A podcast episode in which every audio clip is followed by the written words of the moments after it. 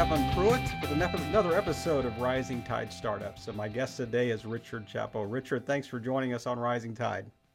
Hey, thank you for having me on. So, tell our audience a little bit about Richard Chapo. Oh, uh, see, I grew up in the horrible environment of San Diego, California. uh, yes. Suffering. Yes, very much so. Even worse, I lived within about half a mile of the beach, so oh, wow. I'll, I'll, I'll, expect no sympathy in the rest of the uh, interview. Um, Ten people but, just uh, threw their radios out the window. yes, exactly, exactly. Yes, I could feel the hate coming through the internet. Um, but I uh, grew up there and uh, went to college out here in California, and then uh, went to Europe and spent a good bit of time doing what a lot of people, if they're lucky enough, can do, which is backpacking around and I met a fine young lady in Denmark that I saw the future with, and unfortunately, my family disagreed. And one thing led to another, and I ended up coming back to the U.S. and going to law school um, with the stated purpose of getting into international law. My grand plan was that uh, in doing that, I would be able to travel uh, quite a bit, which is kind of a passion for me. And uh, so I went through school and did all that, and I came out, and this new internet thingy uh, had launched and had pretty much put an end to the need to travel because you had online conferencing and what have you. Uh, so I got into complex litigation, defending wrongful death cases, things of that sort. That got a little old after a while. Um, ended up in Russia for a while, and then came back and have been practicing in uh, the internet law field uh, since about 2000, late 2000 and um, you know helping businesses uh, hopefully grow without uh, stepping any landmi- on any landmines that are out there in the legal field. So what was the what was the the point or the I guess the intersection that caused you to go from practicing law in other areas to specifically you know focusing on internet? Uh, you know, the other areas uh, were primarily litigation. Stress level and the time commitment mm-hmm. was was extreme. Um, and even though we were very successful, the, I was with a boutique firm. Um, we practiced in a very specialized area. Um, you know, it was just it just it was your entire life. And uh, so I reached a point in 1999 when I, you know, I was not happy. Um, just you know, kind of having that midlife crisis, if sure. you will. Although although it was a bit early for me. Uh, and so I went to on a sabbatical for a year in Russia, and during that time, kind of thought about you know what was important, what wasn't important. Came back, and I had a friend who I had worked with, a peer, another attorney, who had left and become uh, CEO of an internet uh, company, and he was trying to find somebody to do the legal work. And this is in you know the late 2000s, so mm-hmm. there's nobody you know at that point knew anything about it, and uh, so he basically gave me all the work, and so I started learning, and you know here we are. So, how does one just choose to take a sabbatical year in Russia, of all places, with with the world at, at your doorstep? How, how did you choose, and not only not just Russia, but Siberia? Uh, yeah, well, it was one of those things where you kind of fell into it. Um, you know, we were defending wrongful death cases at the time and winning a lot of them. Uh, I'm not sure justice was necessarily done in some of those cases uh, and it was just you know it was just emotionally kind of wipes you out. It, mm. It's hard to be objective in those types of cases. So burnout was a huge issue. Sure. But uh, specifically, how did you choose Siberia? I mean, versus going to Bali or oh. Australia or? Well, uh, because I traveled traveled a lot in life, I preferred to stay off the beaten path. And I knew a CEO of a company who was on a charity that worked with uh, colleges in, in Siberia, and they were sending over uh, teachers and, and, supplies and things of that sort. And I remember this is 2000, so Russia was still a, a bit more rough than it is sure. now.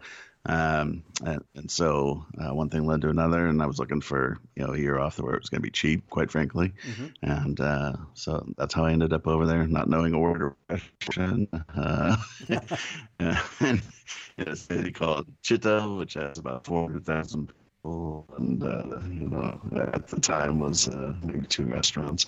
Um, but it was uh, yeah, it was I was and just basic, you know, England. I'm an American kind of thing. How did you pick Siberia specifically? Sure. So at that time, I was suffering from burnout, looking around, you know, something else to do, and having traveled quite a bit in my life, I was interested in, uh, you know, off the beaten path locations, and uh, had a friend who worked with a charity, um, student or sending teachers and um, supplies over to uh, colleges in Siberia, and um, so at that time Russia was still pretty rough coming into capitalism, um, and so I went over there and taught English a little bit, but mostly taught law and um, you know stood around as the token American, so people could uh, you know, see what an American looked like. and uh, so that was how I ended up there for about a year. But it was great. I mean, it was one of the best years of my life. And I know that sounds bizarre when you say Siberia, um, but it was uh, it was an amazing place. So you you kind of got to you know kind of a clear your head space for a year, and then you said you came back and and uh, worked with a, a a friend that is starting an internet company and needed some legal legal assistance. Is that right? Right. So this is 2000, and uh, you know, although the internet had been around for quite a while before then, you were still really looking at you know the foundation for the commercial um, you know version of, of the internet as right. we know it now. There was all kinds of basic questions. You know, could you could you have thumbnails or were thumbnails considered copyright infringement? You know, all those kinds of things. Um, so there were a lot of foundational issues, even though we were having the the, inter, the first internet boom and bust from an investment perspective right around then. Right. Um, you know, a lot of those issues were still out there. So it was very interesting because you know, most law um, is pretty settled in areas. You know, if you're looking at something offline like um, trademarks or copyrights, you know, there's always new issues. But for the most part, you know, the main elements of those law are pretty well settled. And with the internet, you kind of had a whole new area, and people were trying to figure out, you know, how to what they could do and couldn't do. Now, you've spent time advising companies on what they can do, but have you also spent time representing companies? um, you know, in this space with copyright infringement, you know, cases with trademark infringement, that type of thing? I mean, are, are, have you have you like played a part where you've set any new precedents in these areas? Um, I wouldn't say set new precedent necessarily, but yes, um, certainly representing. I still do today. Um, a lot of the internet field is um, arbitration oriented. You're going to be dealing with a retired judge um, or an attorney who's experienced in the field, and so the esoteric contractual issues that come up, they understand them. They don't get bored to death by them like jury does, and so, so there's a lot of that. But there is some litigation um, with trademarks. Trademarks are kind of specialized areas, so I send that work out to specialists uh, copyright. Sometimes I handle it. Sometimes I spend it out, send it out. Uh, I'm a big believer in specialization in law because um, you know the, the, legal field is incredibly complex, and there are cases coming down all the time that you know change certain elements of the law. Um, so the idea of being a general practitioner in the legal field these days is, is kind of difficult to uh, to accept. It. There's just so much complexity. Well, I, have just spent the last weekend at a uh, at a university mock trial tournament. My my third child is in uh, on a mock trial team in a, in a school in Texas, and so I I mean, as much as I was interested in what she was doing, it was very difficult to sit there for three hours per session and and really stay focused. So I can't imagine being on a jury with with uh, legalese flying around for, for hours and days on end. So I, I understand exactly what you were just saying about the. yeah, it's a little little bit different than what you see on TV. I'm you know, sure not everything not everything comes together dramatically. You know, yeah, at the days. end of the hour of the TV show, that's right. The case is yeah. closed. So yes, just so, like romance. exactly, exactly right. So let's let's shift a little bit. So when you came back and so you were working with a company, when did you kind of step out on your own and and um, kind of open your own shop? Uh, well, it was at that point I actually you know set up my own firm to to work with them. Um, you know, at that point I could have gone back to the firm I was with previously, um, but uh, you know at that point I just didn't feel like I wanted to get back into that grind. Mm-hmm. Um, so set up my own, you know, sole proprietorship with one client, which is fairly dangerous because if that doesn't go well with that sure. client, then suddenly you're in trouble. but uh, uh, you know, I knew enough information about uh, my friend. I thought I could blackmail him sufficiently for a year to, to, keep the business before he came back at me. So um, uh, did that, and then um, particularly because there just weren't a lot of attorneys at the time that dealt with any of that stuff. You know, word got around pretty quickly that you know I did it, and so um, I was kind of shocked at how much work rolled in. I didn't know marketing or anything of that sort, so it was very lucky, right time, right place kind of a situation. Let me take a little bit of a of a little, you know, right turn here, and and uh, I mean uh, issues that have come up with I think with a lot of our listeners would be if they've set up their own their own blogs, if they've set up their own websites. So, how much trust can you place in in sites that offer like free images or royalty free images, that type of thing? I mean, like let's take Google Advanced Image Search, for instance. If you look at if you type in something to to look for an image, you can actually set the filter to say free to use for commercial use, free to modify, you know, free to monetize, whatever. How much stock can can we lay people put into something like that? Well, um, I'm going to say not a lot. The problem with those systems and with those sites is garbage in, garbage out. Um, so, you know, Creative Commons, let's talk about that. It's a very popular license. Um, but the problem that you have with those is there's no way for Creative Commons or you to know when that person first uploaded that, that image. Let's use a photo, they upload a photo. There's no way to know if they had the rights to that photo. And, um, you know, I do a lot of DMCA work. And one of the problems that often arises is photographers will take photos and people will copy them and then upload them to stock photo sites. Right. To try try to make money off of them, you know, and they don't have the rights to those images. Now, there's no way for those stock image sites to know. These are paid sites. Sure. There's no way for them to know, and so that's where the DMCA comes in. So when you get into the free, um, you know, the free, free offerings that are out there, um, you know, it's sounds like a nice concept, but uh, you know, it's you have to be very careful. One of the problems you really have to look at, or one of the issues, is where are those sites located? Uh, are they in the United States, or you know, or wherever your jurisdiction is, wherever you are located? If they're not, uh, and you get you, know, you, get a nasty letter uh, regarding using the image in question, you know your ability to go back at that site to recover you know any damages that you suffer because of that are muted uh, if that company is in the Philippines or somewhere else. Right. You know the cost of going after them is going to so far exceed anything you would get back. That doesn't make sense, and so you're kind of stranded. Um, it, you know when it comes to content, you know I realize it's a big issue, but um, you know, creating your own content is, is critical, particularly with smartphones these days. I mean, you don't have to spend that much money to do it. Uh, and people see stock photos all the time and they know what they are and they right. don't really carry, you know, they don't carry much sway. If you do something that's original, particularly video, any of those kinds of things, you know, you're going to get a much better response. I realize that's not always viable, but, you know, if you can do that, uh, then that's what you want to do. And then that gets rid of all the copyright issues um, because you, you know, you're the person who created it, and therefore you have the common law copyright in it. Uh, and you can also go ahead and register it with the Copyright Office if you want to. Um, and if you do that in the first 90 days, it gives you a lot of advantages if somebody were to steal your content. Um, so that's probably the best play. If you are going to get it from, you know, a site, I, I, would just honestly, I would go ahead and pay um, because the paid sites are going to be quite a bit more more responsible, sure. right? A DMCA is what the Digital Media Copyright Act, or what is it? What is uh, Digital Digital Millennium Copyright Act. It's okay. a federal law in the United States. It was enacted in 1998, and basically um, there are a number of provisions, but the key provision for most websites and apps is Section 512, and what it says when you boil it down is a website uh, or an app can't be held liable for copyright infringement um, for works that are uploaded by a user. So if you think about, you know, Facebook and somebody uploads something to their Facebook page uh, that infringes on somebody else's copyright, Facebook can't be held liable for it. Um, the person who uploaded it could, but Facebook can't. Now they have to follow follow a compliance process, and um, you know you get into the complexities of that. Um, but if you have a website or an app and you're allowing people to upload information to it, um, you know, even text information or links to other sites, you know you, you, really want to go ahead and comply with the DMCA. Sure. It's it's very cheap, and you're getting essentially a get out of jail card for anything that your users do.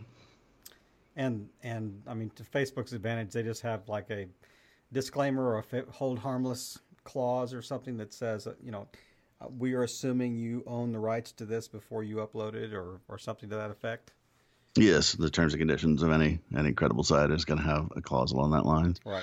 Yeah, yeah, it's definitely something you want to include. so let's let's flip the script. Let's go to somebody like uh, Getty Images, for instance. I mean, they, they're they're a big player in this space, and so um, there was actually a, a number of years ago. I got a letter from Getty that said this image that you have on your blog that I I got off one of those sites, those free sites.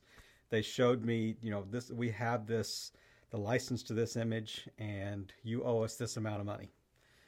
And um, I actually just wrote him back and I said, so actually, um, my blog predates the license that you have on the image, so I'm not going to pay you anything. And so we we we corresponded back and forth two or three times, and they finally just dropped it. But at the number of letters that they would send out, you know, threat letters or whatever, how many of those do you think they actually, um, I guess, collect on? Um, you know, a lot of people panic when they get one of those letters, and so um, you know, a number of people, checking, yeah, yeah, and be done with it. Uh, you know, it really depends kind of on that, you know, that approach. I mean, they were pretty successful with that. They became a fairly hated company, mm-hmm. uh, you know, and they've tried to move away from that a good bit now. Uh, but there's still copyright trolls out there that will send out that stuff. And if you get those letters, the first thing to understand is that copyright law is a bizarre area of law, and so uh, there may be leverage issues, um, you know, that that will really defeat that. So, previously I was mentioning, you know, if you create your own content and you register sure. it within 90, 90, days with the Copyright Office, you get statutory damages. Okay, well, those are an amount between two hundred and one hundred fifty thousand dollars. Uh, per infringement, and a court or jury would assign those. If you don't register within 90 days, then you have to prove essentially what are we'll call actual damages. Okay, well, if we take your blog and let's say there's, I don't know, 200 pages on the blog, and on one page you have this one image, um, you know, what is the actual damage? What's the monetary value of that use? Well, it's going to probably be pretty low. Right. Um, particularly if you can find a similar image on a stock photo site, including theirs, um, where you can buy something for a buck. You know, it's it's going to be hard for them to actually prove any kind of significant damages, and their attorney fees and pursuing it are going to be so much larger than what they would get back. Um, you know, you can usually you know get rid of those claims. If they did register within the first 90 days, you know, then you have a problem, um, and you're gonna have to think about you know the best way to get out of it. But um, yeah, the Getty scare letters were infamous um, and received quite a bit of humor. Some of them were. There was one case that was actually very funny where they were sending out these letters, and then the person who had actually created the content originally, the photographer, said, "I never licensed these to you. Why are you sending out threat letters to other people?" And uh, there was this big to do about who actually owned the original photos, and so yeah, Getty had all kinds of problems there. I don't know what the resolution was. I was I'm sure there was a confidential settlement yeah, of sorts. Sure, it's yeah, uh, that's bad PR when you send out letters that you own the content when the original from the creator can can prove otherwise. Um, kind of a David and Goliath situation, but yes, yes, and, well, particularly claims of fraud and things of that sort that get into some very unpleasant areas. So tell me if if um, if you and I are getting on an elevator, give me your elevator pitch to your services. We just stepped on, we're going up ten floors. Uh, a minute later, the door's going to ding and it's going to open, and we're going to walk our, our separate ways. But you've got me as a captive audience for a minute. Tell me, tell me exactly what the uh, what services you, you could provide me as a as a solo business owner or as somebody that's engaged in the internet. Well, the services I'm going to provide that are different from other attorneys is that I'm a proactive attorney. So I'm going to work with your business. I'm going to get an idea of how your business functions. I'm going to treat it as though it's my own and I'm going to give you guidance on how to avoid problems. Whereas with most attorneys, the situation is going to be that you're only going to go to them after you have a problem. Right. At which point, which point you're going to be paying a lot of money. Uh, you know, with my practice, the approach is to try to help you avoid, you know, as many of the potholes as possible, so you can focus on growing your business uh, instead of worrying about all these other issues. Uh, and that's really my role. So if you get a nasty letter, you get some kind of inquiry, you send it over to me, and I take care of it. Uh, but otherwise, I'm going to be sending you guidance on things that you need to do to avoid new laws and new case law, and new regulations, and you know you're going to have to follow those things. But if you do, you know you're going to be so far ahead of any of your competitors when it comes to risk um, that you know you should be able to grow without too much concern. Now, is this normally like a retainer service, or is this kind of a one-off, or uh, how? I mean, and how many companies can you work with at a time? You know, it depends on the clients. Um, depends what they need. You know, if they want it to be ongoing, I have clients of that sort. I do have other clients it's one-off. Um, most clients I try to pick up, uh, you know, as early in the process as possible, and then just grow with them. I have a lot of clients that have been with me for you know ten years or more, and so that's worked out pretty well. But occasionally, people just need something, you know, a joint venture agreement or something of that sort. Um, and as far as the number of clients, um, I don't really have a number because it depends on you know how much work each client needs. Um, but uh, you know, I'm still taking clients, but I'm not like desperate for them uh, sure. in any way, shape, or form. You know, for me, one of the, the differences in how I practice law now is I really take life balance into account. Um, so I'm not doing the 80 hour week. And frankly, unless you're going to offer me a zillion dollars, I'm not going to. Um, you know, I, that, that nearly killed me, and I'm just, I'm not going to do that anymore. Um, so I'd work, you know, pretty much 40 hours, and that's it. And uh, so, you know, I take clients on and off based on that. But I'm also California based. I'm licensed in California. So a lot of people and a lot of the listeners, if they're in other states, I wouldn't be able to help them anyway. So that mm-hmm. kind of acts as a natural filter.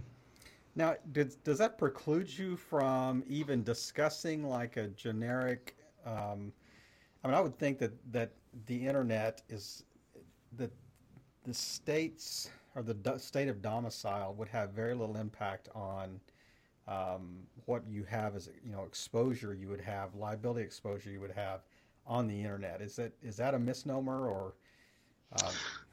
That's generally correct. You know, the the problem with the practice of law is we're regulated by state, and those state entities um, they're supposed to be nonprofit and not to have any real political ambitions. The truth is something different, and so they're mm-hmm. they're constantly trying to protect their their domicile. You see it in the medical field as well, uh, and then you have the groups like LegalZoom that are out there challenging that, and it's kind of all up in the air right now. LegalZoom's been pretty successful at getting around a, a lot of the uh, practicing without a license claims, but they also, until recently at least, were primarily form oriented. Um, now right. they do offer some attorneys, but those attorneys usually are licensed in the particular state, um, and so that's kind of how they're getting around it. But it's it's an area of uh, you know significant argument, particularly because if you start getting into federal issues. Uh, where you're talking about federal law, well, federal jurisdiction usually is you know wider than the state. It kind of mm-hmm. depends how they define it, but it gets into esoteric areas that I'm pretty sure the audience doesn't want to hear about. Well, I want to I want to drill down in one more thing that I, I read somewhere on uh, either a blog article or, or maybe in your about uh, maybe the about page on your site. But you were talking about um, just kind of prognosticating on what it may look like when I think that the exact phrase was something like when countries divide up the internet. Can you expand on that just a little bit?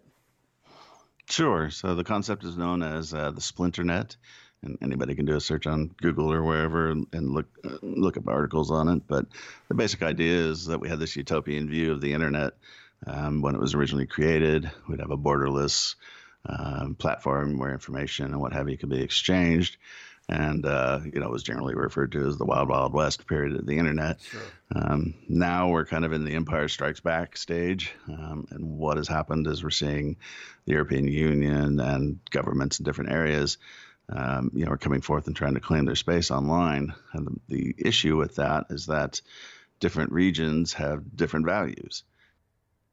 Um, so, for instance, you know, privacy. Um, there's really kind of a world war going on over privacy right now, which sounds bizarre. Um, but privacy in the European Union is a highly valued um, human right. It's part of their charter. It's part of, you know, carries the weight of what we might consider free speech here in the United States. Mm-hmm privacy in the United States is frankly a joke. Um, privacy law certainly is. Uh, we do have federal laws for specific types of privacy. So, for instance, your health records, um, or if you're trying to collect information from kids under 13 under the Child uh, Children's Online Privacy Protection right. Act, we have those. But we don't have a national privacy law, and most people here, frankly, don't care. Um, and so when the EU passes these, you know, enacts something like the General Data Protection Regulations, GDPR, which happened this year, it's very restrictive. You have to have a legal basis for collecting personal information from people and so on and so forth.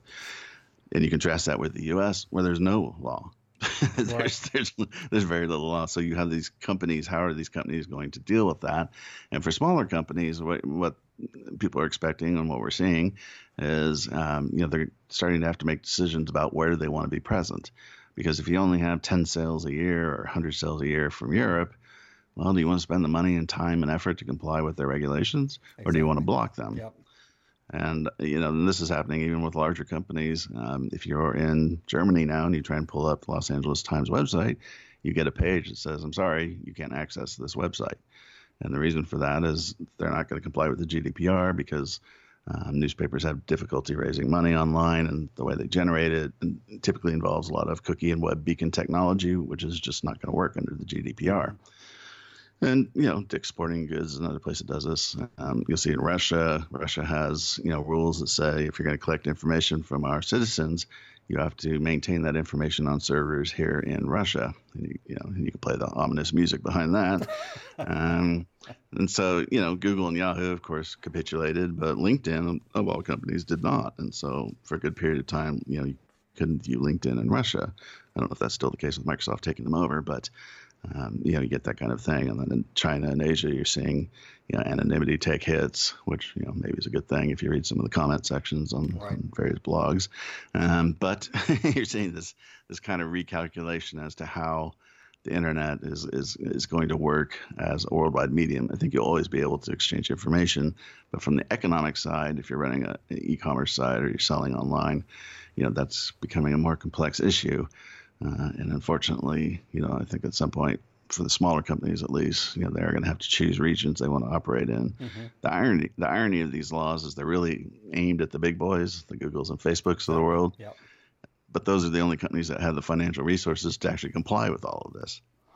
Uh, and so, you know, the, the, irony is it kind of backfires and it gives those companies even more power, if you will, uh, and more market share, um, you know, to control the web. So kind of going to be interesting to see how it plays out. But uh, yeah, That's there are a lot of issues. Conspiratorial side of things that you. well, it, it is, you know, and it's, um, you know, I talked to somebody in Europe who works with, uh, you know, the Article 29 Working Party, who was the party that drafted the GDPR, and they were just flabbergasted at how clueless they were. Mm-hmm. Um, you know, some of the requirements of the GDPR. So if you think about WordPress sites, which are very common, obviously, um, you know, you have your you have your main software, and then you have all these plugins. Well, under the GDPR, you're supposed to be getting agreements from all of those plugin companies um, that they're essentially that they're complying with the GDPR and, and are meeting all these different requirements, which nobody's doing, um, and it, and it's just it's ludicrous. There's no difference in that regulation um, for the requirements for a company as large as Google versus a requirement for somebody who's running you know how, how to grow tomato blog that has an AdSense article on, or an AdSense ad on it. They're the same requirements, and it, it's just ludicrous. And you know, and that's one of the reasons why if you look at companies in any niche, um, you know, none of the top 20 or 30 companies tend to be located in Europe. Uh, you know, the regulations are just so overboard that you know people leave. That's kind of the first step. Um, now you can contrast that to other you know jurisdictions. The U.S. is as much as we complain about regulations, we're actually pretty pretty free of regulations here. Um, you know, and then other areas, South America, there's been talk about you know them passing things that are going to become much more restrictive. So it's if people are listening and they're interested, I would just do, you know do research for uh, the Splinternet, set up a Google alert for Splinternet, and just you know get an idea of how things are developing over time.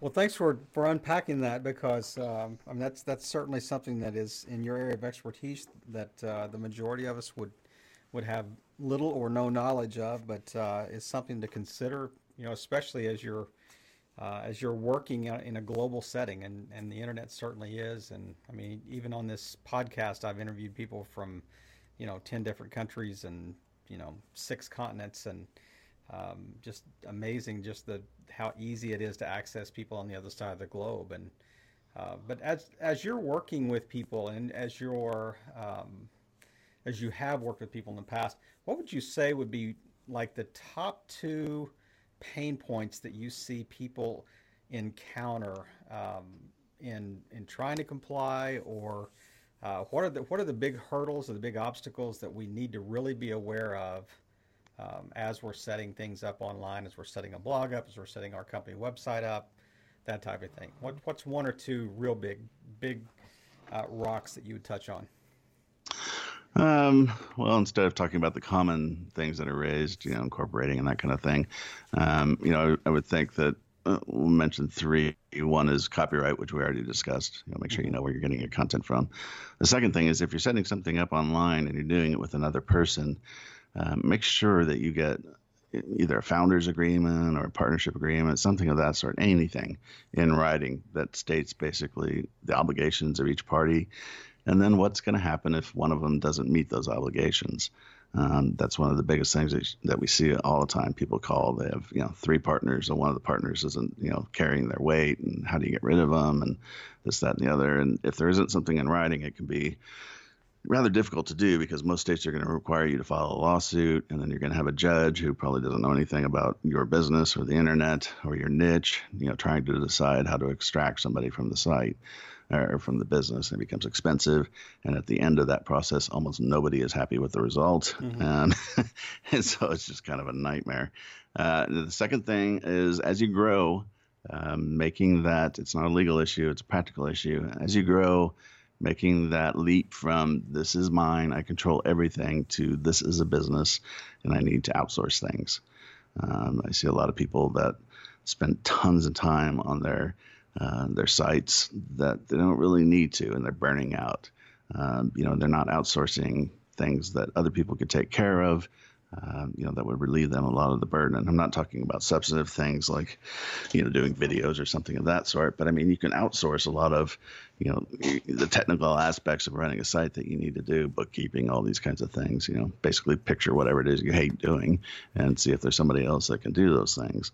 Um, because, you know, if you're working 70 or 80 hours a week, you know, I don't care how much you like the subject, there's a pretty good chance at some point, you know, you're going to get sick of it. Sure.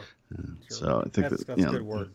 Those those are yeah. all three. I I appreciate you uh, in such a succinct way. You know, coming up with these three, and and uh, I mean they are all extremely important, and I, I love the diversity. You know, of the things that you've touched on too. It's it's pretty comprehensive, and um, as you've as you've kind of shifted over and, and kind of found, uh, it sounds like you found your equilibrium a bit in with uh, kind of a work life balance. Um, what what's a, a, piece of advice you would you would give yourself if you could go back, you know, pre 1999, pre 2000, um, that you wish you knew that you know now that you wish you knew then that that uh, or maybe something that you really learned, you know, in your sabbatical year that is just a real sound piece of advice that you think would, would really benefit our listeners? Um, I think believe in yourself. Uh, well, two things really: believe in yourself and focus on what interests you. Um, you'll see endless articles online about what makes you happy. Well, happiness is kind of a moving target. Mm-hmm. Um, you, you, know, I think maybe more focus on what interests you because if it interests you, um, you know, you're not really going to look at it as a job. I mean, certainly there'll be days that you will, um, but it'll be something that you know keeps your attention because on the internet one of the biggest problems that everybody has myself included is focus there's so much information right. there's so many different things you know you, you, end up wasting an incredible amount of time um, you know just trying to get through everything. So the more focused you are the more interested you are in something you know that's all naturally going to come together and you can you can proceed from there. And then believe in yourself because frankly nobody else is. Um, when push comes to shove i mean you have spouses in those groups they certainly will support you but ultimately you know you're the one that has to make the leap. You're the one that has to make these decisions. And as long as you have a, a basis for doing that uh, you know something that you've, you've clearly thought about and you go ahead and do it even if the decision is wrong or it turns out poorly you know that's fine that's that's life that's what's mm-hmm. called experience mm-hmm. so so believe in yourself and you know move forward in my practice when I was in the mid 90s and I was doing the you know the complex litigation and I started to really hate it you know I kept doing it you know, for another three years, and it wasn't even the money. It was just, eh, you know, I didn't have any momentum to go do something else. It was like, right. well, what else am I going to do? Um, you know, and so I was very late in that process. I should have done it much earlier uh, and should have looked around, and I just didn't. I don't know it was lazy, a lack of ambition, or whatever it was. Um, but you know, don't make that mistake. If you're not happy, you know, the time to start looking around is now. It's a bit of a trap, isn't it? I mean, kind of an income trap, and you, you start seeing, and I've added a zero here to the uh, to the bank account, and, and I've actually maybe even spent myself into a certain, you know, earning bracket that I that I have to make to maintain my lifestyle. And um, I mean, it sounds like to me that you really had to go through that, the whole idea of how much is enough. Absolutely, yeah, and particularly in that type of legal practice, you know the income does reflect you know the commitment right. uh, and so you are making good money and that is absolutely part of it and that certainly was you know how am i going to replicate this um, but the realization that you know if, if i went with a, a less strenuous law practice that i didn't really need to replicate it um, because you know it was more of an overall life changer. You know, I don't go out and buy a new car every three sure. years or lease a new car or any right. of that stuff. I, I don't need it. Um, yeah, and so yeah, that was kind of an overall life change. But you're absolutely right. Particularly if you're making healthy money, then it gets really hard because you know you have all the things you don't like, but on the other side, hmm, you know, nice paycheck. Exactly. that, that's certainly certainly a big issue. Well, Richard, is there anything that we haven't touched on you want to kind of wrap up and with and and uh, let people know how they can find you online? Uh, sure. You can always find me online at uh, my website, which is SoCal, like Southern California, uh-huh. SoCalInternetLawyer.com. I'm also on LinkedIn all the time um, with my name. It's very unique, so you'll be able to find me. Uh, and then, you know, as far as any parting thoughts, you know, the internet is even with the regulations and the changes in law and everything else, is still one of the most amazing new platforms for businesses to launch. Sure. I mean, it, it is just set up for startups. I mean, at no point in history has it been as convenient and easy, you know, to launch a startup. So if you have a viable idea and you've done the planning, go for it. I mean, seriously, um, it, it's you can compete with the big boys relatively easy, and um, you know, so so have some confidence and fire it and you can pivot on a dime if you need to. Absolutely. Well, Richard, uh, don't call me El Chapo. I have uh, very much enjoyed our time today, and and uh, just thanks for. Uh, I actually sent him an email, called him Neil, so I've called him all kinds of things. But uh, he's his in his graciousness, he has he's allowed my uh, old age and senility to to not be a hindrance to our interview here. So I just really appreciate your time and and just really speaking just just sharing your wisdom and your experience with us and with our listeners and, and really playing your part in just helping all boats rise in a rising tide. Richard, thanks and have a great day. Well, thank you for having me on.